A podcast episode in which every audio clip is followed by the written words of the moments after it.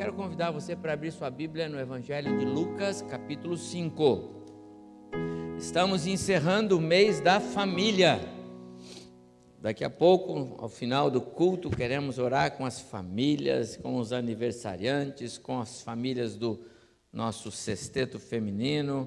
Será um, um, um dia que vamos marcar com gratidão no coração pelo que o Senhor Deus tem feito entre nós. Então eu quero falar às famílias mais uma vez, encerrando este mês, e com base nesse texto tremendamente conhecido, a, a primeira pesca milagrosa que Jesus faz, quando também acontece a chamada de Pedro para segui-lo. Capítulo 5 do Evangelho de Lucas, os primeiros seis versos, eu vou ler aqui, você acompanha na sua Bíblia, diz assim: Aconteceu que, ao apertá-lo a multidão para ouvir a palavra de Deus, estava ele, Jesus, junto ao lago de Genezaré, e viu dois barcos junto à praia do lago, mas os pescadores, havendo desembarcado, lavavam as redes. Entrando em um dos barcos, que era o de Simão, Pedro, pediu-lhe que o afastasse um pouco da praia, e assentando-se ensinava do barco as multidões. Quando acabou de falar, disse a Simão: Faze-te ao lago e lançai as vossas redes para pescar.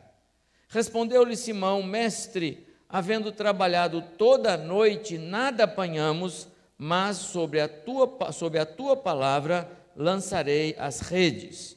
E isto fazendo, apanharam grande quantidade de peixes e rompiam-se-lhes as redes. Até o verso 6, que o Senhor nos abençoe agora na meditação desta porção bíblica que eu chamei sem nenhum proveito. Uma noite toda sem nenhum proveito. Muito esforço, mas nada aproveitaram.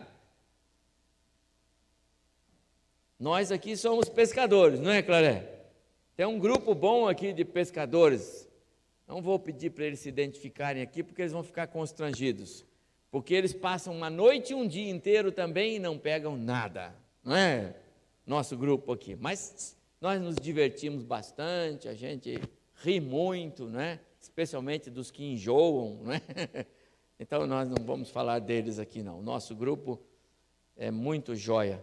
Mas esse grupo de, de Pedro e seus companheiros, dois barcos, trabalharam duro, sem nenhum proveito. Quero pensar nesse tema, porque às vezes nós estamos dando um duro danado como família, fazendo muita coisa mas o Senhor diz: não estou aproveitando nada. Por outro lado, o salmista nos diz que se o Senhor não edificar a casa, em vão trabalham os que a edificam. Portanto, o contrário também é uma afirmação positiva e verdadeira. Se o Senhor edificar, então será proveitoso o trabalho dos que a edificam. Se o Senhor estiver presente, então o nosso lar será abençoado, edificado. E eu quero usar esta porção para então pensarmos um pouco na nossa família, nesta noite de encerramento do, do mês de, de família, mês de agosto. Diz o texto que Jesus estava então no lago de Genezaré também conhecido como Mar da Galileia ou Lago de Tiberíades. Os três nomes, o mesmo lago, essa essa praia, esse mar de água doce. Mar da Galileia é um mar de água doce. Ele recebe água que vem lá do Rio Jordão. O Rio Jordão é o principal afluente do, do Mar da Galileia, o Lago de Genezaré, que você está vendo aí na foto. Um, um, um, um mar de mais de 160 quilômetros de, é, é, de área coberta, um, quilômetros quadrados aproximadamente. Ah, ah, dizem aí que ele tem é, é, quase 20 quilômetros de extensão e cerca de 13, 14 quilômetros é, na sua largura. Sabe, irmãos, que quando você está descendo a serra para, para a, o nosso litoral norte, aqui, Caraguatatuba, tem alguns lugares que você avista toda aquela baía do nosso litoral norte, é, protegido pela Ilha Bela, lá, que é tremenda de uma ilha. Eu, eu quero imaginar que o, o, o, a, a, gente pode comparar o, mar da Galileia com aquela baía, porque é, do centro do, de, da cidade de Caraguá ao centro lá do porto na ilha, onde desembarcam aqui, tem cerca de 20 quilômetros. Então, mais ou menos, essa é a extensão do mar da Galileia. E a largura, eu, eu calculo que deva ter algo em torno de uns 12 também quilômetros, mais ou menos. Então, quando você avistar aquilo, você lembra, ah, o pastor falou isso aqui, parece o mar da Galiléia. A diferença só é que ali é o mar mesmo, está no nível do mar, a água é salgada, está em contato com o oceano Atlântico. Lá não. O mar da Galileia, ele está abaixo do nível do mar, do Mediterrâneo, 200 metros abaixo do nível, não é? A água é doce, não é? mas acontecem ali os mesmos fenômenos que na, no mar acontece, como tem ondas de vento muito forte, foi ali que Jesus ficou naquele tumulto do, da tempestade com os discípulos, não é? O mar da Galileia, ele é histórico, ele é importante no contexto do ministério de Jesus. Muitas das, das, das realizações de Jesus, muitos dos, dos acontecimentos ministeriais de Jesus foram, ah, se deram ali no, no mar da Galileia, lago de Tiberíades ou de Genezaré, como diz é, o texto de Lucas a esse respeito. Esta passagem aqui é, é exclusiva de Lucas. Outra coisa, as cidades é, é Betsaida, Genezaré, é, Cafarnaum eram cidades que se que, que ficavam às margens deste, deste grande lago, desta, deste mar. E, e os irmãos sabem que essas cidades, elas foram cidades onde Jesus andou, onde Jesus realizou os seus milagres. Então, é o contexto desse mar na história do ministério de Cristo é bastante significativo e vale a pena então a gente ter algum conhecimento. E se um dia você puder ir lá, você vai é, é, participar desse desse, desse mar aí, pelo menos desse mar, dá um mergulho, vê se a água é doce mesmo. Depois você fala para nós. Ah, então, diz o verso 5 que eles trabalharam toda a noite, mas não apanharam nada. E é este o foco, e eu quero reforçar a palavra que eu já dei é, no início da minha fala. Muito esforço, mas nada. Nada para apresentar como fruto do trabalho.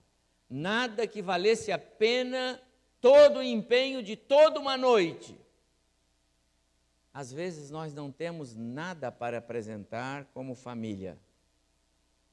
Nada que é, honre ao Senhor nada que o glorifique, nada que é, lhe seja proveitoso. Talvez você possa pensar, mas o que é que o pastor pensa que pode ser proveitoso na família, não é? O que é que uma família deve apresentar então?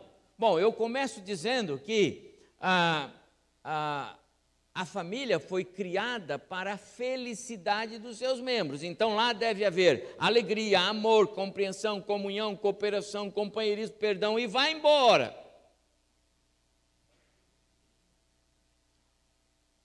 E eu faço uma pergunta: as pessoas de fora, não os de dentro da sua casa, os vizinhos, os parentes, os amigos, as pessoas de fora e as pessoas de dentro, os seus familiares, veem essas marcas na sua casa?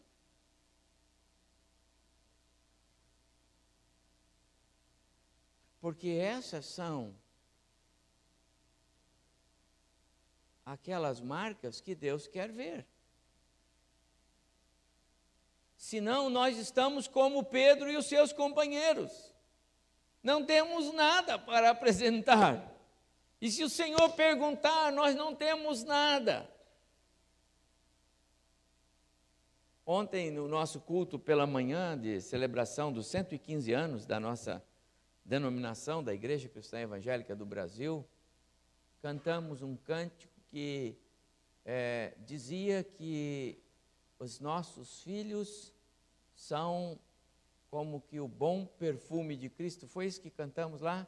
Depois, pastor André fez menção na sua fala também da importância que é de lares cristãos terem filhos que perfumem o ambiente do mundo com o perfume de Cristo. Como pais, nós temos que ter essa essa meta em nosso coração. Nós não podemos perder o foco de que Deus quer ver o fruto do nosso trabalho como família que são os nossos filhos, perfumando o mundo. E não estragando o mundo, porque quem estraga o mundo já é o diabo e os seus seguidores. Os filhos das trevas já fazem isso. Mas os filhos das famílias cristãs têm que perfumar o mundo com o perfume de Cristo. E a alegria, como uma expressão sincera de um Deus que é prioritariamente um Deus alegre, um Deus que se é, alegra com a alegria do seu povo. Alegrai-vos no Senhor. Outra vez diz Paulo: alegrai-vos no Senhor. O nosso Deus é um Deus assim. E nós precisamos cooperar com Deus no seu projeto de que a igreja faça diferença, seja luz para os povos, luz para as nações. Começamos o dia hoje lendo o Salmo 67. Abençoe-nos, Deus, abençoe a minha casa, a minha família, abençoe a minha igreja, para que nós sejamos luz para os povos. Mas como eu posso pedir que a minha igreja seja luz para os povos se eu não estou cuidando da minha casa para que os meus filhos sejam prioritariamente luz? Às vezes nós temos trabalhado muito, muito, muito, nos ocupado com muitas coisas, e no fim nós chegamos como Pedro e os seus companheiros de pesca. Nada. Senhor, não temos nada na rede. Nada para apresentar. Outras vezes, nós estamos equivocados naquilo que Deus quer de nós. Nós estamos olhando para o, o tudo errado. Nós estamos apontando todo o nosso esforço, todo o canhão do nosso da nossa artilharia eu estou falando em relação a nós mesmos, a nossa família, aos nossos filhos, mas estamos apontando para a direção errada. Lembra-se quando Samuel, profeta Samuel, é enviado por Deus na casa de Jessé para ungir Davi como futuro rei de Israel. Então, Samuel vai à casa de Jessé e pede a Jessé que traga à presença dele os seus filhos, porque ele haveria de ungir entre os filhos de Jessé um que seria o futuro rei de Israel. E é muito interessante, é, lá em 1 Samuel capítulo 16, Gessé então chama os filhos. E ele pensa assim: bem, vou chamar Eliabe. É o meu filho mais ah, apresentável para ser o futuro rei de Israel. Ele tem aparência de rei.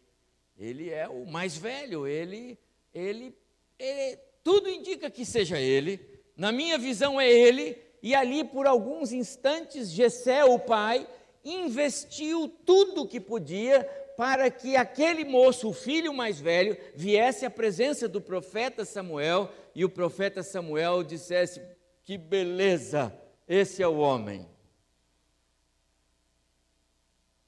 Mas chega lá o Eliabe, todo é, é, parlamentado na frente do profeta, e o profeta olha de baixo em cima e diz: Não é este. Não é deste que o Senhor se agradou. Tem outro? E aí ele manda chamar Abinadab, o segundo, e vem lá um Abinadab, e ele olha também, diz, não, não é este. E assim ele vai chamando um por um, e passam os sete filhos dele. E Samuel diz para Jessé, não tem mais nenhum. E Jessé diz assim: Olha, ter tem, mas eu acho que esse é melhor nem chamar, porque, sabe, esse é Davi, ele é o pastor de ovelhas, ele está lá no campo, né? Não pode ser ele. Mas o profeta diz: chame. E vem o Davi. E entra um moço ruivo, de belos olhos e boa aparência. E então o Senhor disse a Samuel: É este unja-o. Amados irmãos, o muito da casa de Jessé, na visão dele, era nada diante do Senhor. E amados, como eu me preocupo, porque às vezes eu, como pai, posso estar investindo pesado em alguma coisa na educação, no cuidado com os meus filhos. E Deus está dizendo, perdendo tempo, gastando dinheiro à toa investindo no lugar errado, preocupado com algo que não deveria. Quantas vezes famílias cristãs não estão atentas para aquilo que o Senhor quer? E aí nós estamos como o grupo de Pedro e seus seguidores, investindo nosso tempo no nada. Pode ser que estejamos enganados com o que temos apresentado ao Senhor, achando até que Ele está se agradando de nós, quando de repente o Senhor não está. Será que não estamos invertendo valores, gastando energia com o que é nada aos olhos do Senhor?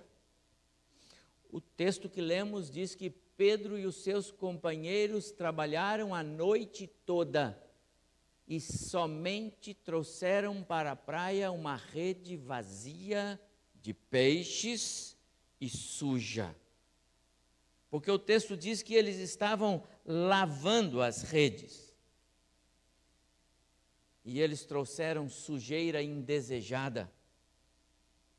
Além de não ter nada para oferecer, além de não ter nada para apresentar como fruto do trabalho, ainda tinham uma rede carregada de sujeira. E amados irmãos, quando eu penso nisso, olhando para a família cristã, eu não posso deixar de fazer esta aplicação. Quantas vezes famílias cristãs não têm nada para apresentar ao Senhor que o agrade. Como retribuição de um coração agradecido pelo que Deus fez, pelo cuidado, pelo presente que Ele deu, que são os filhos, pela bênção que Ele deu, que é a saúde, pela inteligência dos filhos, pela proteção, apesar das crises, das lutas, das cargas que enfrentamos, mas Deus nos faz forte e Ele nos, nos segura pelas mãos, e quando a gente não está aguentando, Ele nos levanta e Ele nos leva e Ele diz: vai em frente. Então há um esforço de Deus em abençoar as famílias cristãs, são seus filhos. E nós deveríamos ser gratos a Ele apresentando os nossos filhos como aroma suave, como como bom perfume de Cristo. E às vezes nós não só não temos esse tudo para apresentar a Ele, como ainda carregamos alguma sujeira nas nossas redes. O nada, amados irmãos, pode ser pior do que imaginamos, porque o nada pode ser um amontoado de coisas sem valor que muitas vezes nós estamos acumulando dentro dos nossos lares, dentro da nossa casa. O nada pode ser é, coisas que a rede arrasta do fundo do mar, coisas lá enferrujadas, cacarecos pontiagudos que rasgam a rede. O nada pode ser coisas desagradáveis que trazem mal para nós. Além de não ter algo para apresentar, temos coisas que não deveríamos ter e que são danosas à nossa família. O nada pode ser um fardo que arrastamos, sujeira, que não deveríamos ter, que não deveríamos arrastar, mas nós aplicamos o nosso esforço na direção errada. Aplicamos, nos aplicamos naquilo que Deus disse: não, não é por aí. Ou não consultamos o Senhor Então Jesus entrou no barco, um dos barcos, ele entrou no barco que era o de Simão. Simão, que depois vai chamar-se Pedro. Ele já não chamar-se a Simão, mas Pedro. E aí, Jesus pede que ele afaste o barco um pouco. Você prestou atenção, o verso é exatamente assim. Entrando em um dos barcos, que era o de Simão, pediu-lhe que o afastasse um pouco.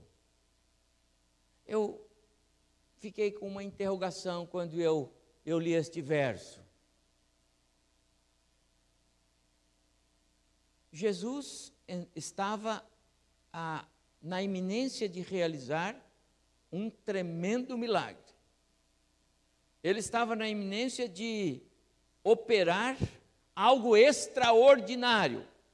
E ele sabia que ia fazer. Ele não arriscou, vamos ver se o pai vai me dar essa bênção ou não. Não, ele não arriscou. Ele foi para o barco já tudo certo na cabeça dele, no seu coração, com o seu pai, que aquele momento iria se transformar num evento extraordinário que marcaria a vida daqueles pescadores e alguns deles, inclusive o Pedro, o Simão, seria depois um pescador de almas, como de fato foi. Então, Jesus entrou no barco já ciente do que faria, ou seja, o milagre iria acontecer. Agora, ele não poderia então entrar no barco e, com a força da sua mente, fazer o barco se deslocar até umas, uns 40 ou 50 metros profundo? Poderia ou não? Hein? Sim! Até eu sou capaz de fazer isso, entendeu? Há um jeito lá, eu arrumo um jeito. Jesus poderia fazer isso, irmãos, mas ele não fez. Por que ele não fez? Se ele iria depois fazer a, o mar produzir os peixes, e detalhe, irmãos, olha o detalhe. Diz o texto que Pedro e os seus companheiros passaram a noite toda pescando. E agora então era uma manhã, era dia, já estava o sol bem posto, eles já estavam lavando as redes no mar da Galileia, e normalmente por aí nos mares não se pesca durante o dia. Porque durante o dia, com a incidência da luz, do sol, os peixes procuram águas mais profundas. Então a rede fica difícil de pescar, os peixes estão no fundo. A ordem de Jesus contrariava todo e qualquer princípio dos mais é, é, é, novatos profissionais da pesca. Então ele poderia tranquilamente dizer para os, os companheiros de Pedro: segurem-se todos, o barco vai se afastar por alguns metros.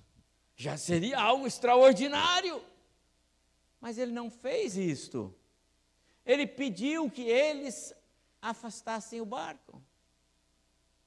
Sabe, irmãos, há coisas que Deus não vai fazer na sua casa, na sua família, porque é sua responsabilidade, é seu dever, e Ele não vai fazer. Não que Ele não possa, e não que Ele não queira, talvez até o desejo do coração paterno de Deus, amoroso, misericordioso, talvez até Deus tem alguns momentos que ele diz: Ah, eu acho que eu vou querer ajudar esse meu filho para ele sair desse atoleiro que ele está aí, senão ele não sai. Mas sabe, mas Deus é um Deus de planos e Ele é fiel aos seus planos, Ele é um Deus de propósitos, e os seus propósitos cumprem-se todos, e Ele não erra. Então, amado irmão, há coisas que Ele deixa para você. Você tem é, é, é, competência para fazer. Você pode fazer. E se você não fizer, é negligência, é pecado. Era perfeitamente possível para aqueles barqueiros, pois não, senhor, é para já, ligou o motor, brrr, pronto. Ou abriu a vela lá, pronto. Ou pegou o remo, pronto. Isso é com a gente mesmo. E agora? Ele falou: agora o um milagre faço eu. Fazer aparecer os peixes dessa rede eu faço. Isso vocês não podem fazer. Amados irmãos, há coisas que Deus espera que você faça. Ele, ele conferiu a você, pai mãe, a autoridade dele para você ser pai e mãe. Você só é pai e mãe porque ele o fez, papai e mamãe. Você só é esposo porque ele o fez e deu a você a condição de marido. Você só é esposa porque ele deu essa condição. E às vezes, meus amados irmãos, nós falhamos com Deus, como pais, como cônjuges, porque nós não fazemos a nossa parte, não cumprimos o nosso, o nosso, o nosso dever.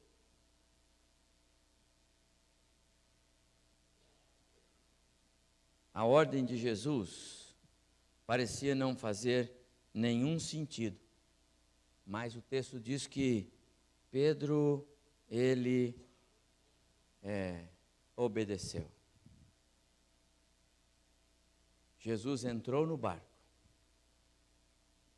pediu que eles afastassem o barco. Deixe dizer outra coisa. O milagre só aconteceu, e eu estou nesse texto e nesta passagem, porque Jesus estava naquele barco.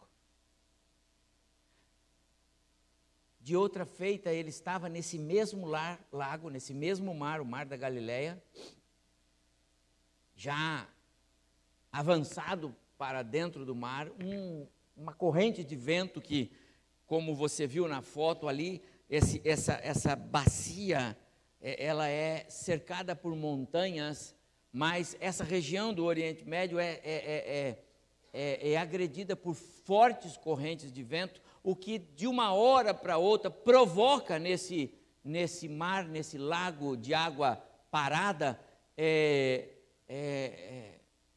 grandes agitações.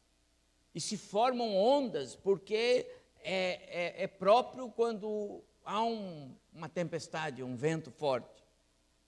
Jesus outra vez estava nesse mesmo lago, num barco com, no barco com os seus discípulos, e o barco estava quase afundando quando eles o despertaram para, para pedir ajuda. E também ali só não afundou porque Jesus estava com eles. Deixar Jesus do lado de fora da nossa casa, meus amados irmãos, é um risco muito grande. E quando eu leio em Apocalipse capítulo 3, verso 20, que ele está à porta batendo, e se alguém ouvir a sua voz, ele entra para cear, para participar da vida desta casa, desta igreja, eu não vejo esse texto, não obstante, aplicá-lo também para o contexto salvífico.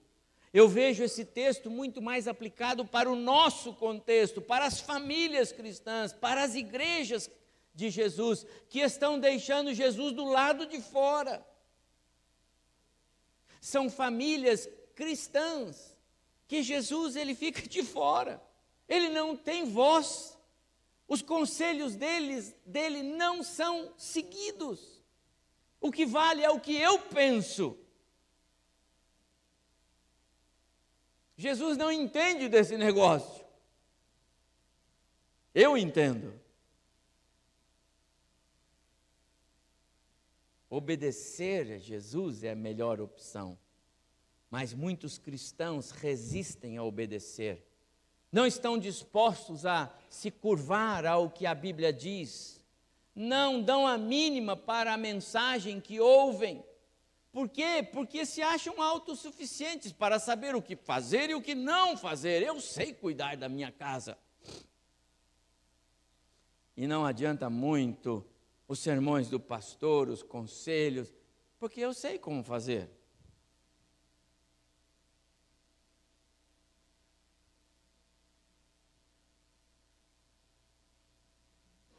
Nessa hora, meus amados irmãos, se o Pedro não fosse alguém com quem Deus iria realmente fazer um pacto e fez, alguém em quem o Espírito já já suava naquele coração, Talvez o Pedro virasse para Jesus e dissesse: Olha, mestre, é, nós agradecemos muito a sua, a, sua, a sua intenção, a sua ajuda. O senhor é sempre bem-vindo aqui no nosso barco. Aliás, podemos dar um passeio com o senhor, mas o senhor sabe que, não sei se nós explicamos, nós passamos a noite toda pescando, quer dizer, desde a alta hora da madrugada, né? desde ontem à noite até a alta hora da madrugada, nós já jogamos rede por esse mar todo aqui.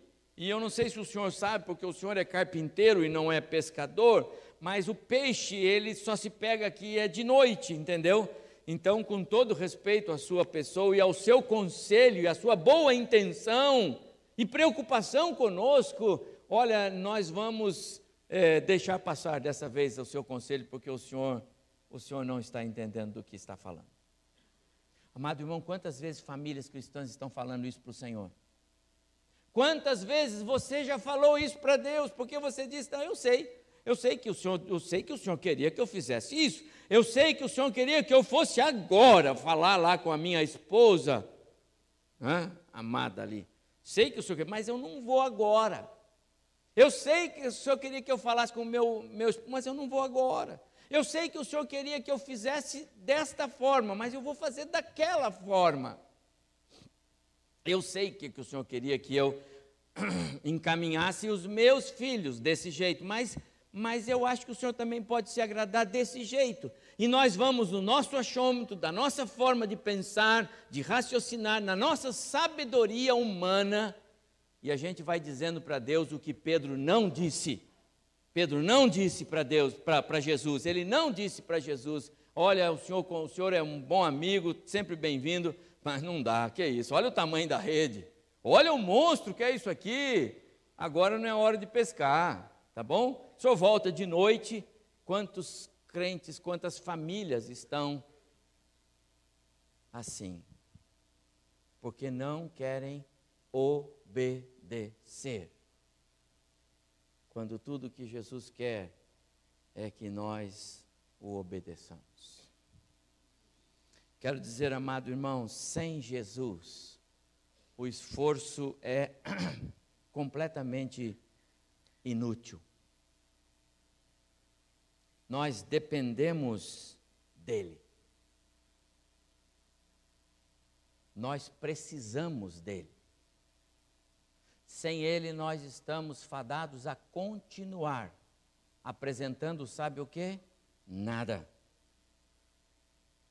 Muito trabalho, nada. Se Jesus te chamasse hoje para a presença dele e lhe perguntasse: e como está a sua família? E como estão os seus filhos? E como está a sua esposa ou esposo que eu lhe dei? Como está o seu lar? Nós chegaríamos com uma rede lá, Senhor, olha, está aqui, só tem sujeira, só entulho, só cacareco. Eu não tenho nada para apresentar.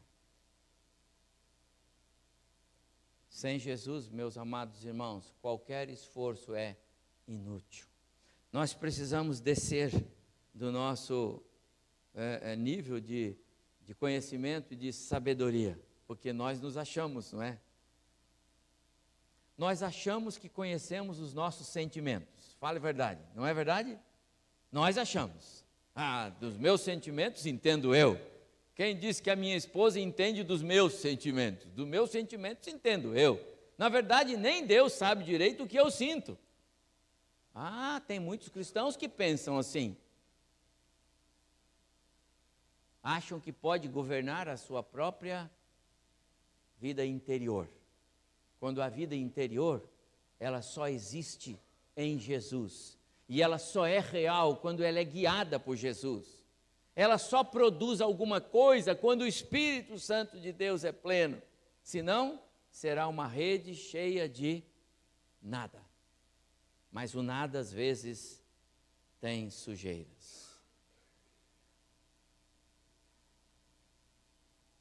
Então, o Pedro, ele tinha algo para oferecer melhor do que muitos de nós. Ele obedeceu e deixou que Cristo cuidasse dele naquela hora. Contrariando todas as estatísticas, como eu já disse, contrariando tudo que os conselheiros mais experts poderiam dar. É? Pedro disse: Eu vou ficar com Jesus. Talvez os companheiros dizem: Pedro, que isso, Pedro? Agora não, Pedro, por favor. Não. Eu vou ficar com Jesus. Ele disse: Vamos jogar a rede.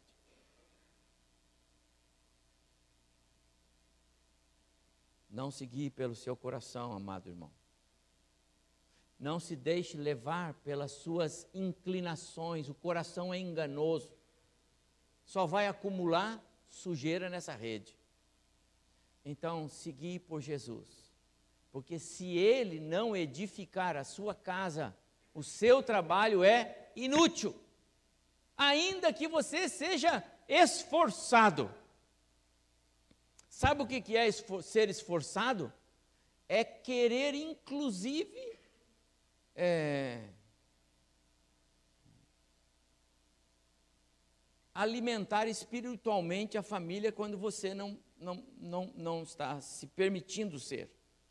É, é, é promover ambiente de família quando, de repente, não é sincero do seu coração com Deus. Porque se não é sincero com Deus, a rede está se enchendo de sujeira. Às vezes o seu esforço é em servir a igreja. Mas o Senhor falou: Mas eu não dei uma igreja para você, eu dei uma família. Pastores precisam tomar cuidado, porque antes de serem pastores, eles são pais de família, são esposos, são cônjuges, precisa cuidar da sua casa. Porque se alguém não sabe cuidar da sua própria casa, como diz a palavra, como cuidará da igreja de Jesus? nós precisamos permitir que o Senhor cuide de nós. E eu digo pessoalmente, nós, cada um, o pai, a mãe, os filhos, para depois juntos nós então apresentarmos o fruto do nosso trabalho. Se não, amados irmãos, muito empenho e nada. Muito corre, corre e nada duradouro. Muita dedicação, mas as coisas são sempre sem valor muito empenho sem nenhum sucesso, nenhum empenho aí fora, meus amados irmãos, nenhuma nenhuma coroa neste mundo, nenhum galardão deste mundo vale o fracasso da nossa casa. Vale os descaminhos dos nossos filhos, que nós muitas vezes, lá atrás, não agimos como deveríamos. As concessões, só para ficar igual aos outros, só para ter aquela festinha de aniversário que ah, todos os coleguinhas da escola tiveram aquela, ela também vai fazer a dela, a dele, e daí não segura mais. Amado irmão, família cristã tem princípios, tem valores, não precisa daquilo, aquilo é uma porta que se abre para o diabo fazer o que ele quer, nas nossas casas, nas nossas igrejas, e ele está fazendo. A família, eu vou repetir uma, um, uma, um slide. A família foi criada por Deus para a felicidade dos seus membros. Não tem coisa mais preciosa do que isto, amados irmãos. Amar, voltar para casa para encontrar a esposa e os filhos. Ter prazer em ter comunhão com a família, sentar juntos à mesa, passear juntos, como expressão de uma alegria que vem daquele que criou a família, essa é a ideia. Quando Deus criou a família, Ele pensava que era ali mesmo o lugar onde a, a, o, o amor, a compreensão, a comunhão, a cooperação, o companheirismo. Ontem, quando o pastor André falava a respeito da oração do Pai Nosso, e ele aplicou a oração de Jesus é, para a família, falando sobre a, a, a ideia de que o perdão começa na família. Se nós não sabemos nos perdoar, e quantas vezes nós conseguimos perdoar os colegas de trabalho, mas não perdoamos o nosso cônjuge, ou não perdoamos os nossos pais, ou não perdoamos os nossos filhos. Que coisa! E eu repito a pergunta: os de fora e os de dentro, aqueles que vêm à nossa casa e aqueles que estão dentro da nossa casa, eles veem essas marcas em nós? Se você perguntar para o seu filhinho, para a sua filhinha, você vê aqui em casa, filhinha, filhinho, alegria, amor, compreensão. Você vê isso? Qual seria a resposta dos nossos filhos para nós? Se nós perguntarmos às pessoas que nos rodeiam, os vizinhos, os amigos, vocês veem essas coisas em nós? Sabe o que Jesus está dizendo para você? Jogue a rede. No lugar mais difícil. Contra todas as suas expectativas. Contra todas as suas convicções. É como Pedro naquele dia. Meu Deus do céu, nós passamos a noite inteira aqui, nós já fomos no lugar mais fundo, lá o lugar do peixe é lá. Ele mandou vir só um pouquinho aqui, jogar aqui, mandou vocês aqui. Os amigos do Pedro deviam estar desesperados. Mas eles jogaram a rede, amados irmãos. Eu quero convidar você hoje à noite, meu prezado, querido irmão, irmã, você que está me vendo, ouvindo aqui pela internet, eu quero dizer para você: jogue a rede no lugar onde Jesus está mandando, não aonde você quer jogar. Não espere a noite, porque a noite é melhor de pescar tem que jogar a rede quando Jesus manda jogar, no lugar que Ele manda jogar, da forma como Ele manda fazer. E Ele manda que seja dessa forma, com alegria, com amor, com compreensão, com perdão, com companheirismo. É isso que Ele está falando. Senão, nós continuaremos arrastando uma rede vazia daquilo que ela deveria trazer e cheia de sujeira e de coisas que só nos atrapalham. Eu quero convidar você a ter Jesus no centro do seu lar, no centro da sua vida, no centro das suas decisões, ainda que elas possam parecer difíceis. Pastor, o senhor não sabe a realidade da minha casa, o senhor não conhece o meu marido, diz a irmã para o pastor. Diz o irmão para o pastor: O senhor não conhece a minha esposa, o senhor não faz ideia da situação.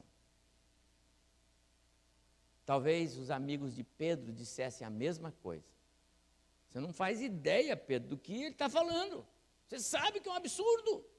Isso é, o, é a última coisa no mundo. Pedro, se chamar todos os habitantes aqui que cercam o mar da Galiléia, todo, traz todos aqui, todos vão dizer que é loucura jogar rede agora nessa hora aqui. Mas o Pedro disse: Mas nós vamos jogar. Amado, eu estou dizendo para você: obedeça, faça a sua parte.